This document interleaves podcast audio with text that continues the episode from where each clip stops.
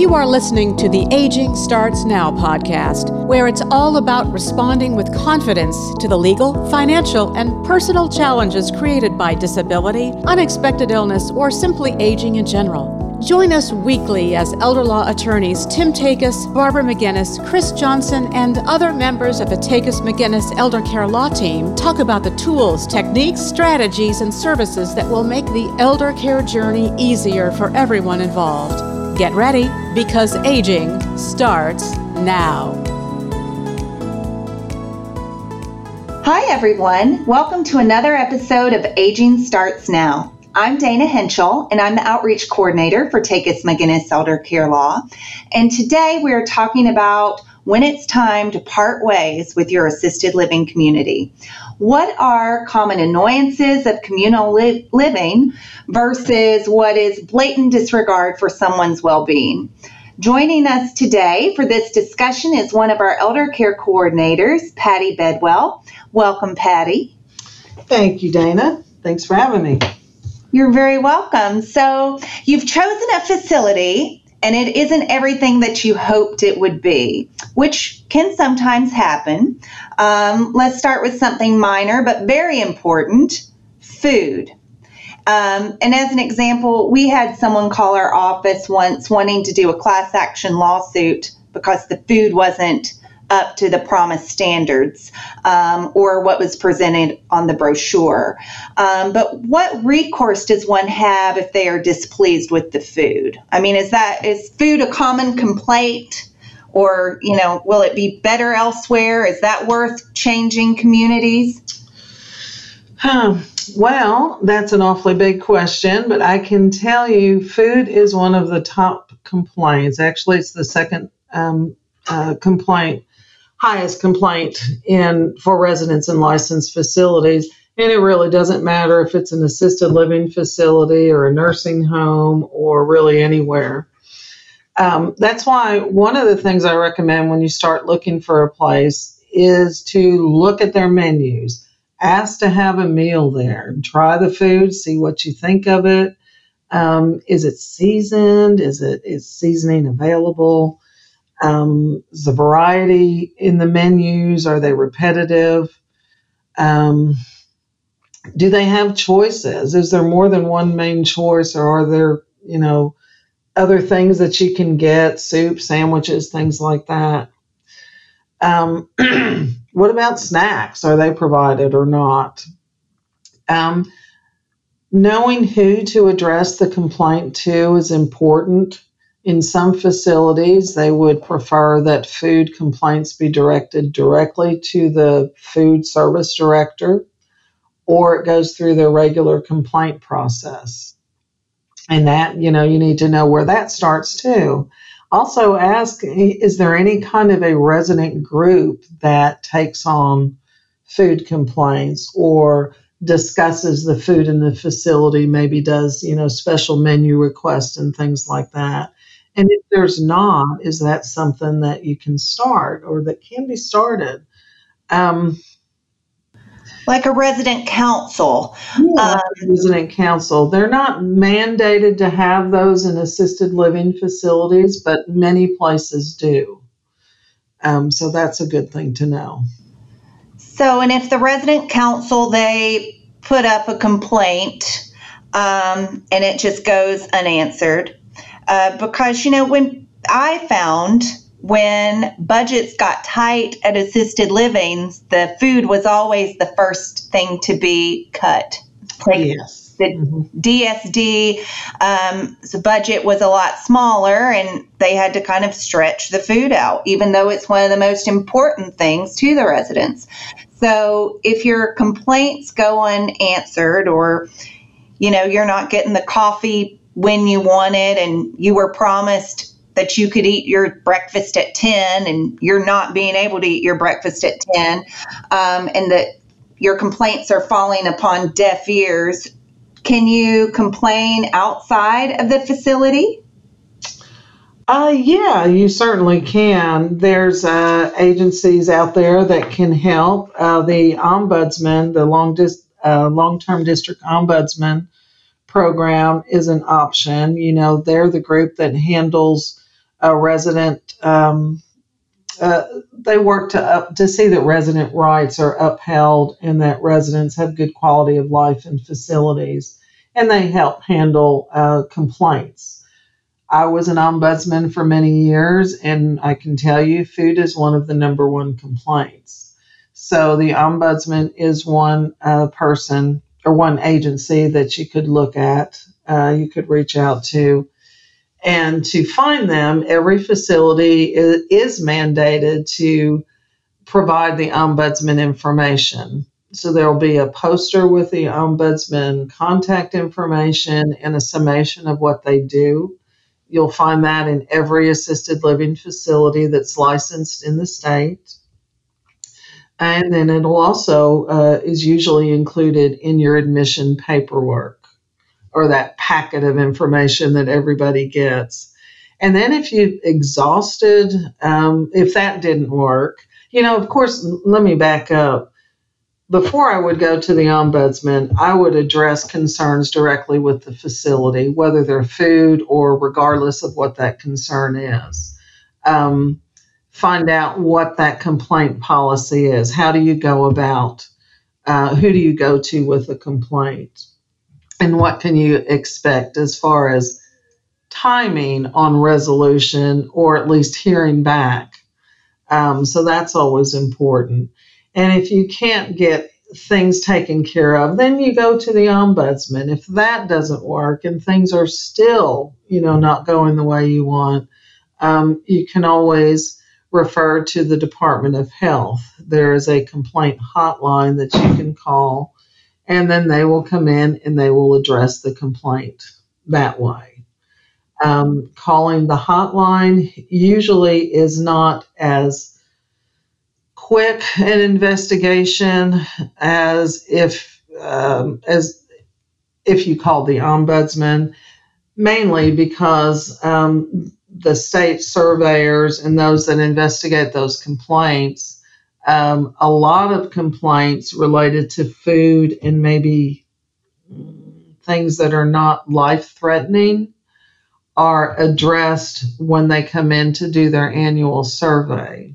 So you may not get your complaint looked at or even investigated for several months. Okay. Um, the ombudsman usually can get to a facility and the resident to start on something like that within a few days.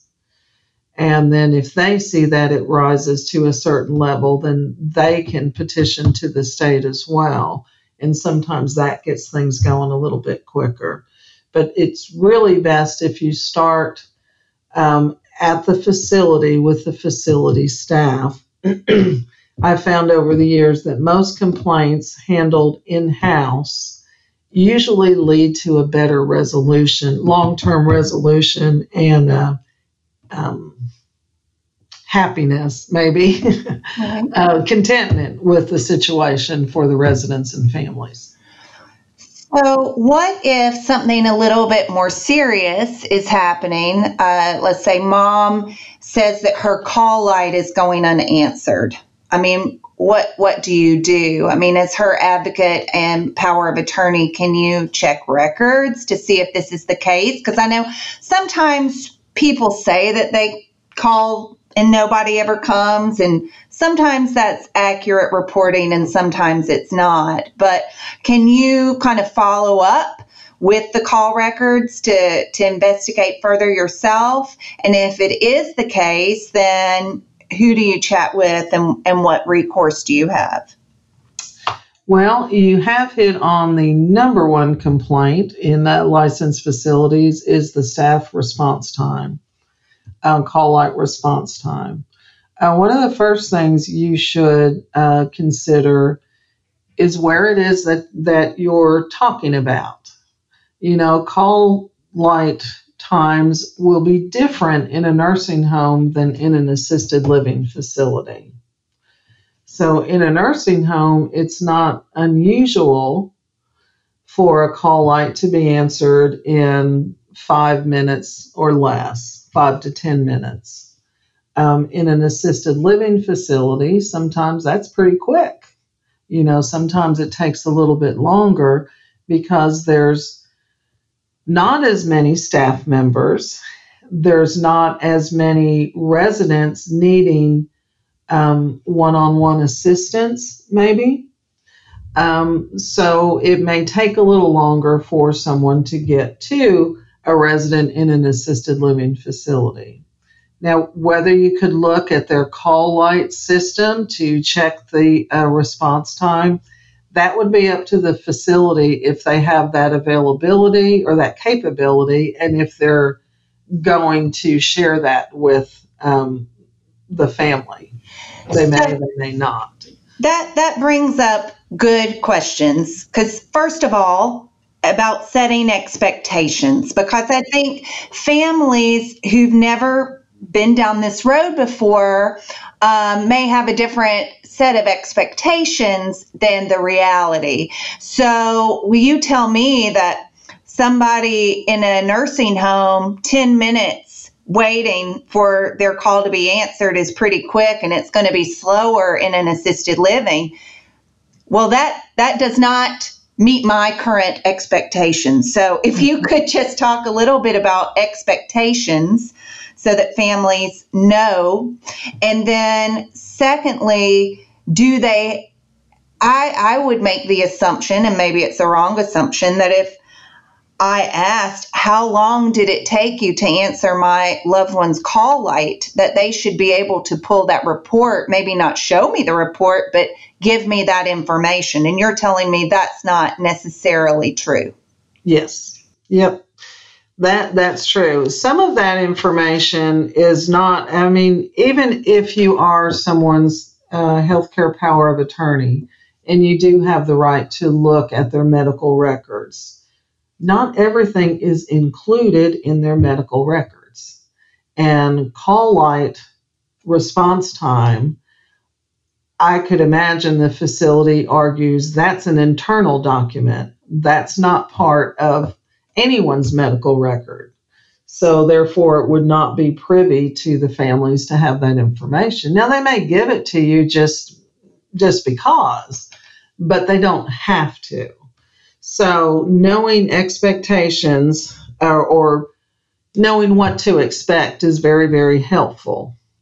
And I mean, think about it from a logical perspective.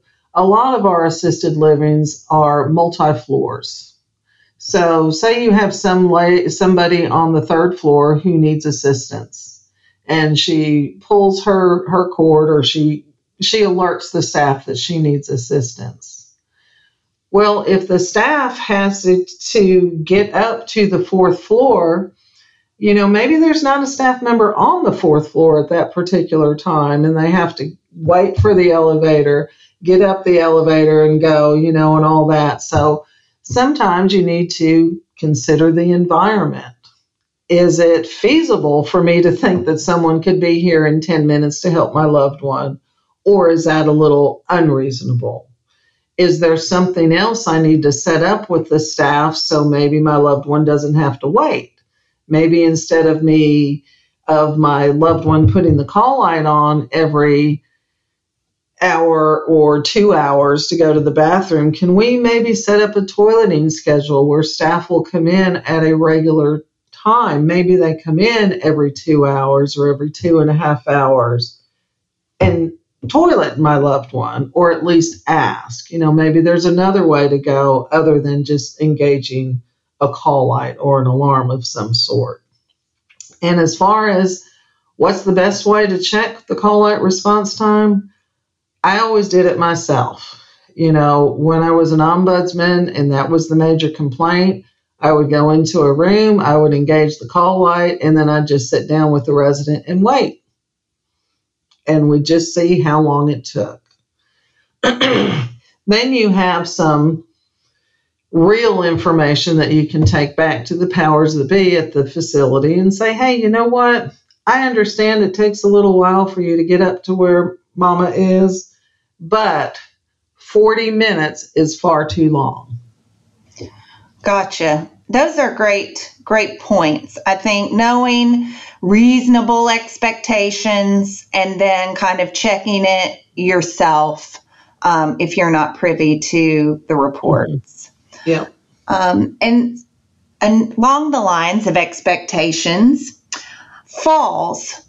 So maybe your loved one was falling a lot at home, and that's part of the reason that you placed them in a community. Um, and I think that if your father or mother were they were falling a lot at home, they're not going to magically be cured once they go into a community. But when is falling multiple times to be expected because of the nature of disease your loved one has? And when is it no one's watching my loved one? Mm-hmm. Well, that's a pretty fine line sometimes. But so you, you need to start out by looking at the falls you know, and try to get as much information about what happened as you can. So where was, you know, where was my dad when he fell? Was he in his room? Was he in the dining room? Was he did he trip over something? Did someone push him? You know, what happened? Um, is he weaker? Is he is this a physical thing? Is he more unsteady? You know, do we need to maybe get him evaluated? Does he maybe have a UTI? Is there something else going on with him? Would therapy be helpful? Um, and then kind of look what what can we do to kind of lessen his chances of falling. So, you know, residents spend a lot of time in their room. Um, is that room you know fall proof What is uh, can you go in and make sure there's nothing disruptive on the floor. There's no cords. The the the furniture you know maybe the furniture is cluttered looking so the resident can table walk around the room. You know is that appropriate or is that you know is that another issue to consider? Um, people often go in t- or place someone in an assisted living thinking that, okay, they're never going to fall again. That's why we're paying this money. Um, and that's definitely not true. If someone is going to fall, there's, you know, there's things you can do to try to lessen the hurt that they might incur you know or there, is their bed as low to the ground as as possible? You know do they now have a walker to use so they have something that they can have for support? Um, you know really looking and talking with the staff because this is another area of partnership for the family and the staff to work on. You know hey dad falls a lot. What can we do together as a team to mitigate that, you know, to lessen that? Um, are there activities that we can um, bring in to keep him entertained or occupied so that he has something to do? Uh, so that maybe he spends more time out in the activity room than he does by himself in the uh, in his own apartment. You know, so really looking at those kinds of things and working openly with the staff to, to try to find a resolution is helpful. But also just knowing that there's no way that any place is going to keep your loved one upright all the time. Um, that's another expectation that I think people need to manage a little bit more. Right. So let's just say that you you made the move you're not happy as the the daughter or son or power of attorney. Um, you've talked with the staff. You don't feel like you're being heard. Um, when is it just time to say this isn't working out and we're going to part ways because i think we all know moves for anybody can be really traumatic especially for a senior and it can be uh, detrimental for someone with dementia, depending upon the stage they are at at their disease. Um, when is it, you know, I don't love it here, but it's not worth moving? And when does when is it we've got to get mom or dad out of here? well, um, there again, that's one of those questions that there's not one good answer for it. And you're right. It, moves are traumatic, I think, for most of us, and they're worse for, for people with dementia or, or really any kind of cognitive impairment. So it's best to try to minimize moves if at all possible. But then I think we have to keep that in perspective too, where it may take maybe two weeks or so for um, mom to acclimate to the new facility and for things to settle and you find your new normal. That's just two weeks. So if you're going into the facility and every day is just a lesson in frustration and things are just not getting better and things are getting worse, and most importantly, your loved one is not happy, that's really where you need to look at um, and just weighs, weigh the pros and cons. Are these negative issues big enough to force a move? And then look honestly, I mean, really hard and honestly at your loved one and ask yourself is this a move in their best interest? Or is this a move I'm considering because of what I think? You know, do I just think mom would be happier somewhere else? Um, is this a problem that I see? Does this problem really affect mom in the same way that I think it does? I think those are really good points and great advice. And we, uh, we we're at our time today, so I could talk with you forever about this. Um, but that's it for today's episode. Thank you for listening. Takacs McGinnis is a life care planning law firm helping families respond to the legal and financial challenges caused by chronic illness or disability of an elderly loved one. Join us next week for another episode of Aging Starts Now. Thank you for listening to the Aging Starts Now podcast. For more information about today's show, visit tn-elderlaw.com, click on the free resources tab, and then click on Aging Starts Now. You'll find the show notes there. And while you're at it, why not check out all the free resources available at tn-elderlaw.com? Document downloads, the Takacs McGinnis blog, educational videos, informative articles, helpful links, a TV show, and more. It's all there free for the taking. If you enjoy listening to the Aging Starts Now podcast, please subscribe, rate the show, or leave us a review. It's easy to do on whatever app you use to listen. We would love your feedback on the show. Aging starts now. We'll be back next week with more candid discussions about challenges created by aging, disability, and unexpected illness.